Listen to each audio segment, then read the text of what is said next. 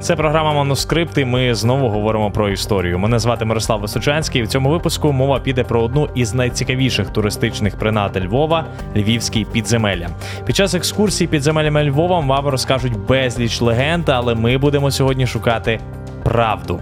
Адже під Львівською бруківкою є безліч тунелів, безліч підземель, які будували не одне століття, і дехто навіть стверджує, якщо взяти всі загалом підземелля і тунелі та комунікації підземні у Львові, то їх можна скласти в 100 кілометрів. Будемо з вами перевіряти цю інформацію. І в нас в гостях ми поспілкуємося з Олегом Друздєвим. Це український історик та керівник підземелля гарнізонного храму Петра і Павла. Олег, вітання. Вітаю. Навколо львівських підземель є дуже багато різноманітних легенд, і ці підземні споруди вони до кінця ще не досліджені. Вони приховують дуже багато таємниць, але чи самі вони були свого часу таємницею. Ну, побутує думка, що усі входи в катакомби львівські, в львівські підземелля, вони дуже ретельно і в середньовічні часи, і пізніші часи маскувалися, що про них ніхто не знав. І що навіть на таких планах офіційних будівель чи соборів, чи якихось фортифікацій, що там навіть не показано всіх підземель для того, щоб десь там ворог не отримав до цього інформацію. Ну,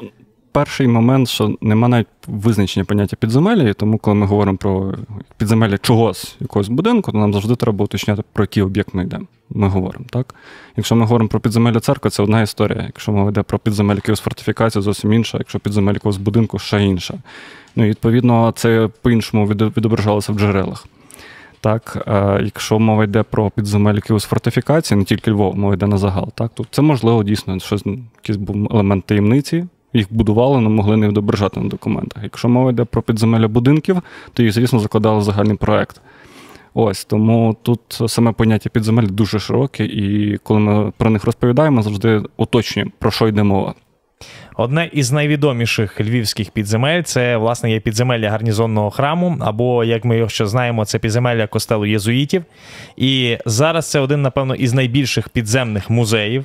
Е, ви є керівником цього музею, і напевно найцікавіше, що там є, яка найцікавіша знахідка, це оцей такий знаменитий різьблений саркофаг 18 століття, який мав належати одному архієпископу. І у саркофазі є тріщина, яка зроблена із середини, і це дуже багато легенд породжує навколо цієї тріщини. Кажуть, що можливо десь там був летаргічний сон у цього архієпископа, коли його поховали, і він звідти вибрався. І оця така легенда дуже побутує як в інтернеті, так і в принципі серед львівських екскурсоводів. Вони її розповідають, як було насправді. Ну, саркофаг, звісно, це дуже цікава тема, і ми тих легенд наслухалися дуже багато. Особливо прикольно чути різні такі обмовки хтось каже литургічний сон, хтось випадково сказав літургічний сон. Та, ну, Церква, літургія, ну, все нормально. Логічно. Е, власне. Ну, Саркофаг, власне, це дуже гарний приклад того, як використовували ці підземелля. Бо ми за 8 років, що я працюю в підземеллі, наслухалися ну, неймовірну кількість історій. Від пивоварень до якихось катівень і всякої іншої таких дивних е, трактувань. Саркофаг там опинився дуже просто. Це підземелля гарнізонного храму, це звичайні церковні крипти. Для нас, можливо, це щось таке нова якась тема, у нас це навіть не досліджено. Для європейських дослідників європейської історії це абсолютно нормально.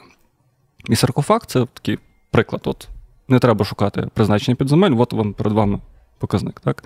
Що це таке? Саркофаг зроблений, він є автентичний, він зроблений в 18 столітті.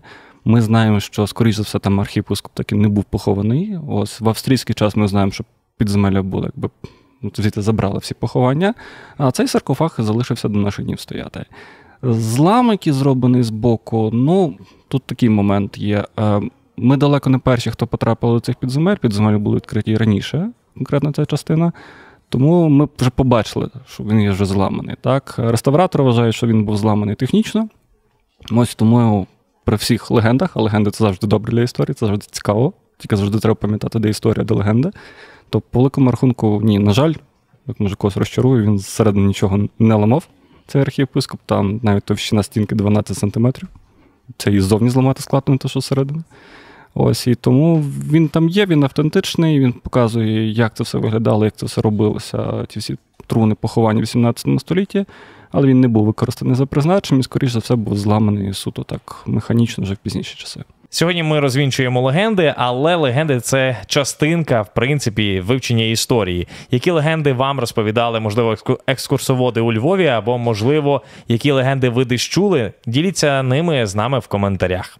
Найбільш символічним для Львова, напевно, є підземелля Домініканського собору, тому що є версія, що там є залишки муру палацу самого князя Лева, на честь якого місто Львів і є названим. Чи цьому є якісь дійсно історичні підтвердження, чи це чергова легенда, байка для туристів? Ну, Мені подобається вислів одного історика, на жаль, вже покійного. Так е, він сказав, що палац князя Лева там міг бути, а міг і не бути. 50 на 50? 50 на 50, або я буду. А, Насправді історія дуже давня. Є навіть такі відомі дослідники, які підтримують безумовно цю історію. Ось ця історія побутувала дуже давно, так століття 19-го. Вона кочує з книжку в книжку. Проблема цієї історії стоїть в тому, що ми е, в першу чергу джерельна база. З якої була ця історія створена, вона здебільшого пізнішого часу. 17, 18 століття, 16 століття, різні хроніки і інші такі документи. Ось і тому по рахунку, підходячи до цього до цієї теми, є завжди якийсь наперед визначений висновок. Ми почнемо розглядати палац князя Е, Дійсно, під колишнім домініканським монастирем так, є залишки старіших будинків. Археологи десь це теж датують десь приблизно періодом пізнього середньовіччя, княжий час умовно. Ось і зважаючи на цей такий бекграунд історії про князя Лева, багато хто вважає, що дійсно оті фрагменти вони нібито могли належати тільки якійсь палацовій конструкції. Ну, Як на мій погляд, е, історія така трошки дещо натягнута. Звісно, там стояла якась інша будівля. Так, але знову ж таки, це і мій погляд. Ну, Але вона навряд чи відносилась до періоду князя Лева, вона навряд чи мала відношення до власне цього князя. Так, І просто так виходить, що е, їх приписали. От ну, Є така легенда, значить є тут фрагменти приблизно того періоду, значить, очевидно, що воно належить до до палацу князя Лева. Якщо почати розбиратися, ну, ми ми знаємо, що був перший е, перший період історії цього монастиря. Монастир теж був мурований, великому рахунку, і ми не знаємо нічого про цей монастир, як він виглядав. Тому, мабуть, е, перш ніж вияснювати, чи це дійсно залишки палацу Князолева, треба було б розібратися, а яким був е, домініканська історія цього монастиря. З нею теж не до кінця зрозуміло. В нас насправді є дуже багато храмів в центрі міста, про які ми вважаємо, що ми знаємо все. Якщо починати розбиратися, ми знаємо далеко не все. І особливо мова йде про період середньовіччя. І тому виходить, що ми дуже часто при оцінці тих, е, того періоду користуємося вже або сучасними оцінками, або то, що зроблено було до нас. Ну і тому так виходить, що легенди є, а підтвердити чи спростувати їх ми не можемо. Дуже давно, до речі, про легенди. Я почув таку легенду про таємний підземний хід між Бернардинським монастирем і храмом Кларисок. І сьогодні це церква Святого Андрія Первозванного і, власне, музей Пінзеля. І нібито цей тунель, який там є, оцей підземний хід, е, прорили монахи-бернардинці, які ну так собі таємно, не для хороших цілей спускалися і проходили до жіночого монастиря Кларисок. І я тоді ту історію, ту таку легенду не перевірив, вона десь мені в голові закарбувалася, залишилася. Я думаю, не я один такий. Але яка ж насправді дійсно є історія цієї такої підземної комунікації між двома монастирями? Ну, знову ж таки, легенда на то є легенда, щоб пам'ятатися. Так, це дуже класно, що вони є. Легенда це частина історії. Про цей підземний хід є дуже багато е, різних історій, але немає толкових навіть досліджень. Ну, Тому що треба пам'ятати, підземелля це там, яка взагалі не досліджена. Тобто, в нас є археологічні студії, які дуже часто залишаються в їхніх архівах, вони не є навіть десь опубліковані. І якщо ми говоримо про конкретний випадок церкви Андрія і музею Пінцеля нинішнього, то найближче до цієї теми була історія з однією з облог Львова турками, і нібито що це є фрагмент цього підкопу під мури. Ну, принаймні, така мені версія зустрічалася. Говорити про те, що це використовував власне монах для руху під е, до кларисок, до монахинь, так ну, там дуже багато моментів, про які треба пам'ятати. Давайте згад... Е, найперше згадаємо, що не так то просто вирити підземний перехід. Особливо таємно, особливо монахам, особливо в той час, особливо зважаючи на оборонні мури, рови з водою і так далі. Тому, направду, якщо це рили, то рили ті, хто це вміли. Хто це могло бути найближче по фаху? Ну, скоріше за все, військові, так, або якісь там муляри і так далі. Бо це не просто копати якусь ямку в землі. Це тунель. Його треба укріпляти, бо дуже багато ресурсу затрачати. Тому історія гарна, але це як дуже часто буває в історіях з підземеллях. От купають якусь, е, якусь ділянку землі, знаходять е, якийсь коридор, всі зразу включається фантазія. А що це за коридор? Ага, ну, значить, тут два монастиря було, а ну той чоловічий, той жіночий, а окей, значить, все зрозуміло. Хоч насправді, якщо починати піднімати архіви, починати розкопувати далі, виявляється, що не так-то просто розкопати такі, вирити цей перехід з монастиря до монастиря, це величезні ресурси, це багато інших історій. Так? Тому більшість легенд легенд твориться просто від незнання. Ліньки досліджувати, так набагато легше придумати. Підземний Львів це ну не тільки підземелля соборів чи підземелля якихось там фортифікаційних споруд, це і каналізаційні колектори, і різні тунелі, які криють теж немало таємниць, і одна з них стосується євреїв. Під час Другої світової війни, під час Голокосту, тільки невелика частина львівських євреїв змогли врятуватися. І є ті, які врятувалися завдяки власне переховуванню в підземних комунікаціях міста Львова. Напевно, найвідомішим прикладом є приклад родини Хігерів, які там ховалися більше ніж навіть понад рік і змогли вижити через це. Це така унікальна історія, чи все-таки Львів зміг завдяки своїм підземеллям і комунікаціям підземним врятувати більше людей, і, можливо, в інші періоди, не тільки євреїв? Ну, знову ж таки, е, історія якби унікальна на даний момент, я скажу. Так, для нас, тому що це знайшли, це задокументували, це видно, це ми, ми, ми розуміємо, що так було. Чи є ще якісь такі місця у Львові? Ну, Тут знову ж таки, ймовірно, так. Я, наприклад, я не здивуюся, якщо знайдуть ще щось таке, тому що це абсолютно було нормально, абсолютно якби, теж логічно розуміти, що підземні комунікації не всі знають, не всі досліджують, до них важко добратися, тому якщо ви хочете ховатися, ховайтеся в підземеллях. Тому випадок з, з цією знахідкою є, я сподіваюся, перший далеко не останній.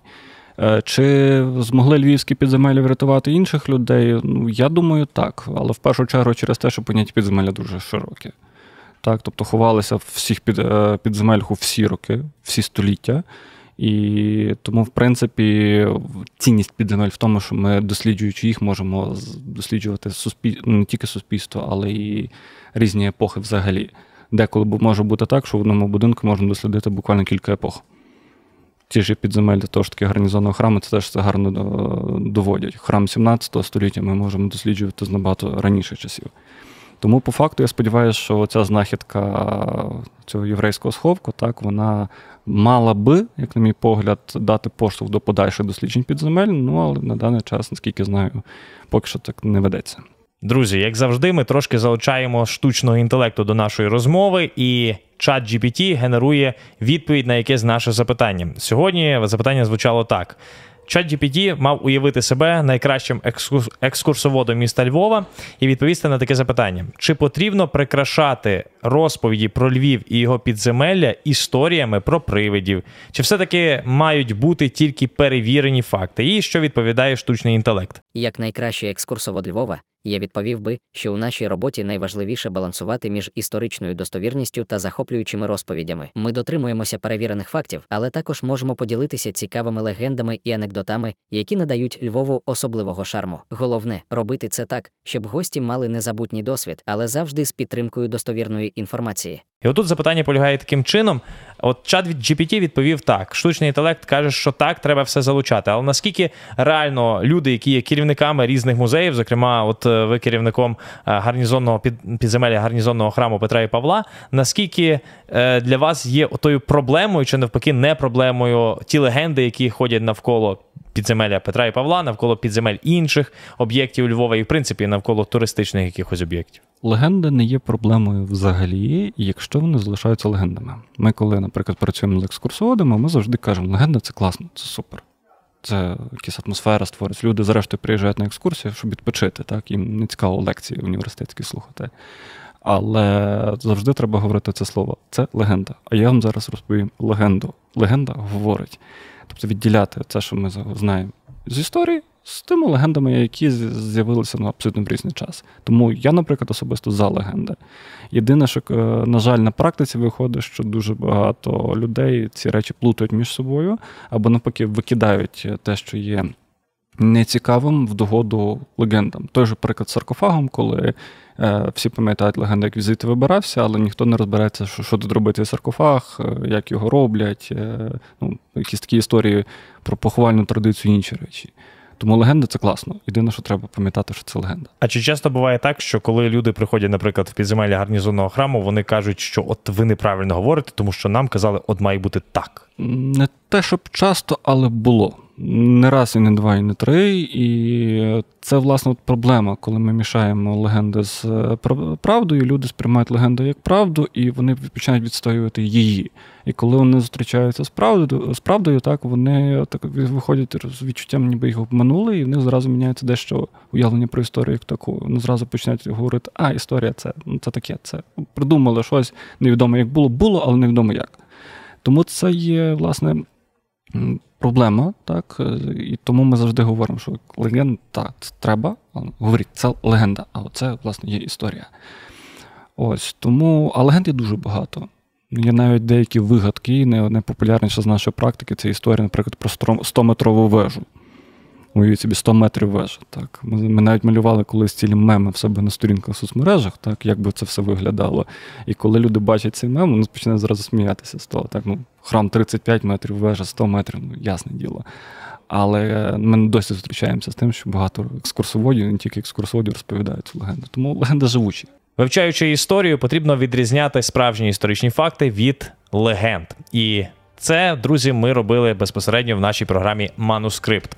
З нами в гостях був Олег Друзів, український історик, керівник підземелля гарнізонного храму Петра і Павла. Ми з вами почуємося і побачимося на Ютубі вже друзі в наступних випусках. А цей випуск обов'язково коментуйте, ставте лайки і підписуйтесь на наш Ютуб канал.